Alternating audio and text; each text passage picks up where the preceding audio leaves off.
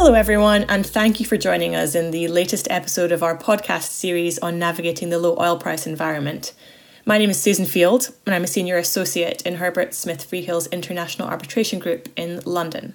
Hi, everyone. My name is Irina Kentieva, and I'm an of counsel in our energy team based in Singapore. Hi, Irina. Hi, Susan. Today, we're going to talk about decommissioning obligations, and more specifically, the impact of current low oil prices on decommissioning. Now, many of our clients and listeners will be familiar with decommissioning. It is, of course, the process of removing and disposing of production facilities and installations at the end of field life. And that process, including the planning, budgeting, and preparation, begins long before production eases and involves substantial costs, which can be difficult to value for various reasons, including changing costs, evolving technology, and availability. Now, decommissioning was uh, obviously already a hot topic before the oil price crash, with an increasing number of assets around the world expected to enter decommissioning in the coming years. But today we're going to talk about how the low oil prices that we've been seeing have amplified some of the challenges faced by operators in respect um, of their decommissioning liabilities, and also how that might drive changes in regulation. So, Irina, what do you think decommissioning looks like in the next decade? That's a very interesting question, Susan. I think the decommissioning um, space is going to grow um, significantly in the next 10 years or so. There are a lot of assets around the world that are reaching the end of their uh, useful life phase, and therefore we can expect to see a huge decommissioning wave coming. Um, we've seen numbers which suggest that the global offshore decommissioning market is going to grow by about uh, 2 billion during the period of 2020 2024, and the year on year growth at about 6% during that period. Uh, th- we've also seen reports that suggest that decommissioning costs will overtake capital expenditure as soon as 2025, although that might, of course, be brought forward in the current oil price environment. The decommissioning, I think, will affect different regions at varying degrees. Uh, for example, in the Gulf of Mexico, uh, decommissioning is a well developed area and it's supported by robust re- regulations. Over 45% of facilities have already been decommissioned there, although, of course, there is much more to come. Um, around 100 platforms are abandoned annually in the Gulf of Mexico. Um, how does it compare to the UK? Well, in the UK, um, practice is still evolving, but there is quite a developed regulatory regime in place. Around 10% of facilities have already been decommissioned, um, and we've seen figures that suggest that as many as 470 installations need to be decommissioned in the UK North Sea over the next 30 or 40 years, with the UK set to spend over 17 billion on decommissioning by 2029. We've also seen figures that suggest that the total cost of decommissioning UK offshore oil and gas production, transportation, and processing is estimated to be around £48 billion. Those are some significant numbers. Um, and again, I think just drawing a comparison with Asia, where, um, where I practice, the decommissioning industry is very much an emerging business here, and there's probably less uh, well developed regulatory framework. Over the last 50 years or so, less than 10% of assets have been decommissioned in the region, and there are a lot of assets that, re- that are mature and are nearing the end of their life. We've seen reports that suggest that in Southeast Asia alone, there's around 200 offshore fields that are likely to stop producing by 2030. Now, that would translate into about 1,500 platforms and over 7,000 wells that would need to be decommissioned. And I think, given those numbers, the impact uh, that the regulations in these regions are going to have on decommissioning works can be very significant. Yes. Well, perhaps we should talk a little about how regulation varies um, across the various regions that you, we've just mentioned. Can you comment on the regions that you're familiar with? Sure, I'm very happy to.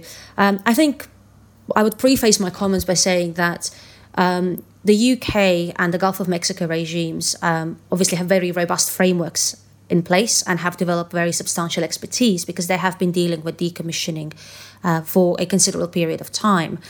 Um, on the other hand, in Southeast Asia, decommissioning industry is still very much in its infancy.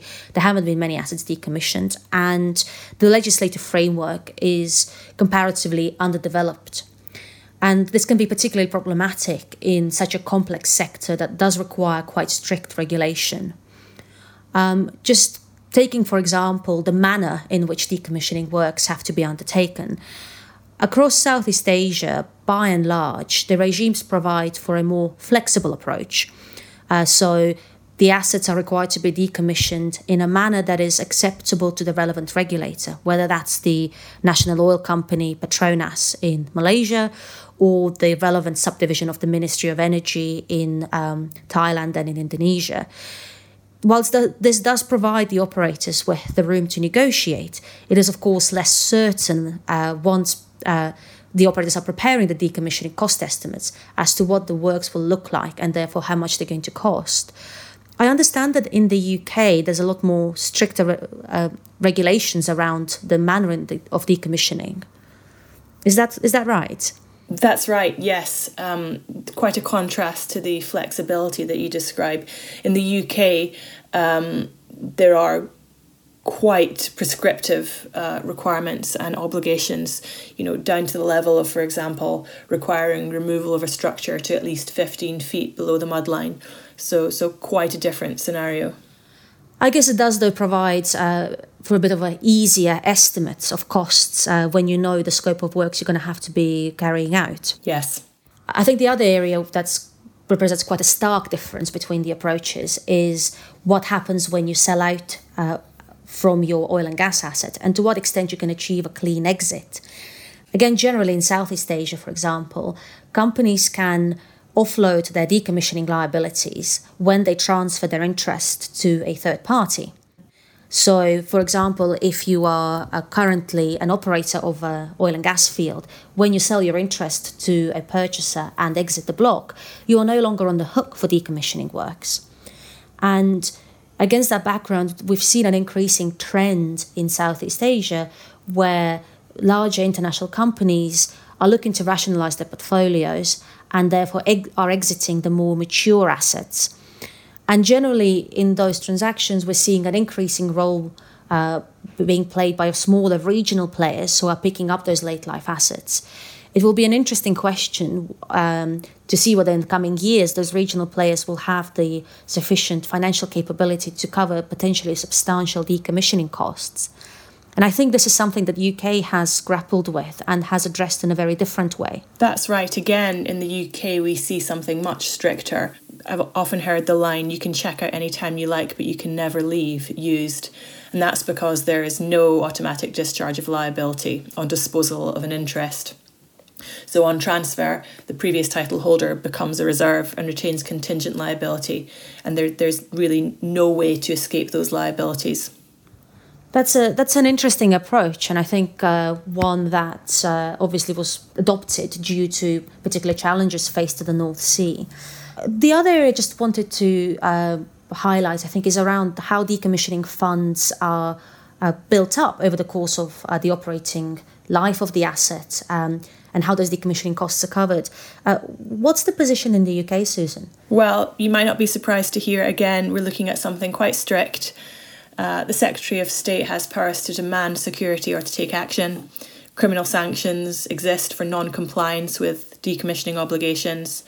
Um, JOA participants are incentivised to create and police decommissioning security arrangements so, for example, um, by providing for quite high credit rating thresholds for guarantees and other security. That's quite interesting because again, it's it's very different from approaches in Southeast Asia, perhaps with the exception of Thailand. So, um, in places like Malaysia and Indonesia, for example, um, over the course of the operating life uh, of an asset, the operators are required to build up funds um, through what's known as abandonment cess in Malaysia or ASR fund um, in Indonesia. Uh, and typically, this involves contributing a portion of decommissioning costs into the fund. Um, the idea being, of course, that over the course of the life, you will build up sufficient funds to cover decommissioning costs uh, once production ceases. There is, however, a bit of a question mark as to what happens if the abandonment cess or the uh, abandoned ASR fund is insufficient to cover the decommissioning costs. Because for example because the estimates were too low and the actual decommissioning costs are higher. I think the one jurisdiction that has taken a, a more similar approach to the north sea is thailand where once your decommissioning plan is approved and your scope of work and therefore your decommissioning cost estimate has been developed and approved by the government, um, the operator is required to put up decommissioning security for the full amount of those costs. And the decommissioning security has to be in either cash or government bonds or bank guarantees. So, effectively, easily convertible and easily liquid um, security that the government can then use to fund decommissioning costs. And that sounds like it's a little bit more similar to the UK regime. Well, against this context, uh, we should talk about how low oil prices are affecting and going to affect decommissioning. Um, it seems to us that um, they're likely to accelerate the decommissioning wave, bringing costs forward, and of course, with that, um, all other issues associated with decommissioning and potentially disputes. Um, that's because uh, dropping oil prices are likely to bring decommissioning dates forward, as mature fields are no longer considered economically viable. We know that energy companies have been cutting E&P budgets since the beginning of the pandemic, um, and that we'll be seeing an increase in spending in decommissioning work. Not only will costs be brought forward, but operators are going to have to come up with liquid funding on much shorter notice than they might have anticipated. And it's interesting, I think, Susan, because that bringing the decommissioning dates forward is likely to have a sort of a secondary uh, impact on decommissioning costs in that as more decommissioning work needs to be undertaken at an earlier than anticipated date, there will be a crunch in available capacity and expertise to undertake that uh, decommissioning work, and therefore the costs are likely to increase as well, which then, of course, in turn means that the operators have to come up with even more liquid funding to cover those costs. That's exactly right. And the costs might have been estimated on the basis of certain assumptions that no longer hold true. Exactly, yeah. The, the last point I'd make on, on this is that we might also see a bit of a domino effect. Um, certainly in the UK, a lot of uh, fields and platforms are quite interconnected. Um, and as more fields cease to operate, uh, the shared terminal, pipeline, and other infrastructure costs um, will go up for the remaining functioning fields, um, and that might itself uh, trigger um, a decision that those fields are no longer economic, and then trigger further decommissioning.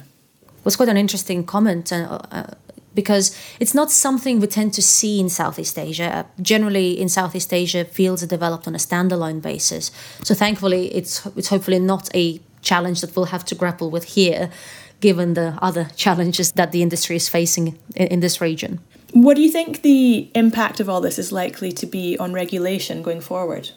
It's a very interesting question. Uh, I think, particularly in Southeast Asia, where the regulatory regimes are less well developed, uh, it'll be interesting to see whether the regulators will try to look to places like the North Sea uh, for best practice approaches, uh, in particular around things like you know, keeping previous title holders on the hook for decommissioning works uh, or providing more uh, regulatory uh, frameworks around how decommissioning works are to be undertaken. Um, but I think the governments will need to tread a little bit carefully in this space. Um, and that's because in Southeast Asia, generally, oil and gas exploration and production is undertaken um, through agreements entered into with the governments, whether that's in the form of a production sharing contract or a concession. And those agreements tend to contain in them quite robust stabilization provisions. So, rapid regulatory changes can lead to disputes as the operators will seek to uh, enforce the stabilization provisions. I, I think the other point to note is, of course, that increased regulatory uh, obligations can have quite severe economic consequences for uh, oil and gas companies. And in an environment where the oil price is, is low and a lot of the companies are already struggling uh, financially, um, I'm not really sure whether would, now would be the right time for those changes to come in and potentially impose further economic hardship uh, on the operators in this uh, in this sector. Yes, there's the question of whether, um, when companies are already in financial distress, it's the right time to introduce new obligations and regulation. Absolutely, although the governments could, of course, look at a different way of approaching it. For example, um, it would be interesting to see whether now might be the time where uh, programs such as Rigs to Reef will become more popular um, and whether the governments uh, across Southeast Asia and perhaps the UK will um, start supporting the Rigs to Reef program in a, in a sort of more um, welcome manner. Obviously, Rigs to Reef uh, programs have been very um, have been widely used in the Gulf of Mexico, where some of the existing infrastructure is effectively retained in place and turned into artificial reefs after the end of uh, the useful life.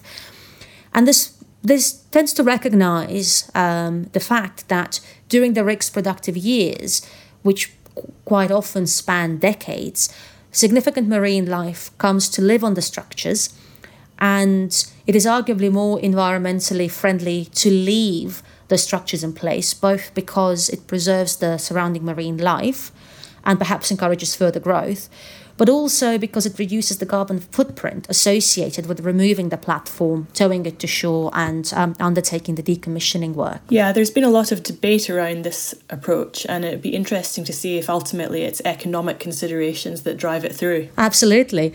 Um, I think the other area that we've seen, particularly in Southeast Asia, uh, coming to the fore is. Um, sort of increased interest in developing local hubs for decommissioning, both through um, developments of scrap yards or decommissioning yards in the region, to encouraging companies with a decommissioning expertise to set up business in Southeast Asia and uh, build up the local expertise. Um, and I think having that local expertise and local decommissioning yards available can potentially bring down decommissioning costs um, because A brings just extra capacity uh, online, but also, you know, for example, having a decommissioning yard in Malaysia would mean that uh, rigs from across um, Southeast Asia can be towed there at a much shorter distance and therefore at a lower cost than towing them to North Asia or the US or, or wherever the other existing capability uh, sits. Well, that would certainly be a good thing. Absolutely, and, and it would uh, hopefully encourage the growth of, a, of an industry in a sort of slightly different way in this region. Well, there's no doubt that the COVID 19 pandemic has heightened what were already challenging times in the oil and gas industry. But it may be that the current low oil prices and financial pressures that we're seeing may also drive some innovation and collaboration to find ways to reduce decommissioning costs um, and, and improve things more widely as many assets enter the end of life phase around the world, it will be interesting to see how governments and operators, and of course JVs, contractors, and everyone involved in the cycle respond to these challenges. Absolutely, I think it's interesting times ahead for the industry, uh, and it's uh, it'll, it'll, be interesting to see what direction uh, gets adopted. Yes. So thank you, Irina. That brings us to the end of this episode. If you'd like to discuss any of the points we've raised, then please do get in touch with me or Irina or your usual Herbert Smith Freehills contact. And if you enjoyed this, then please do listen to our other podcasts in this series on navigating the low oil price environment. Thank you very, very much, everyone, for joining.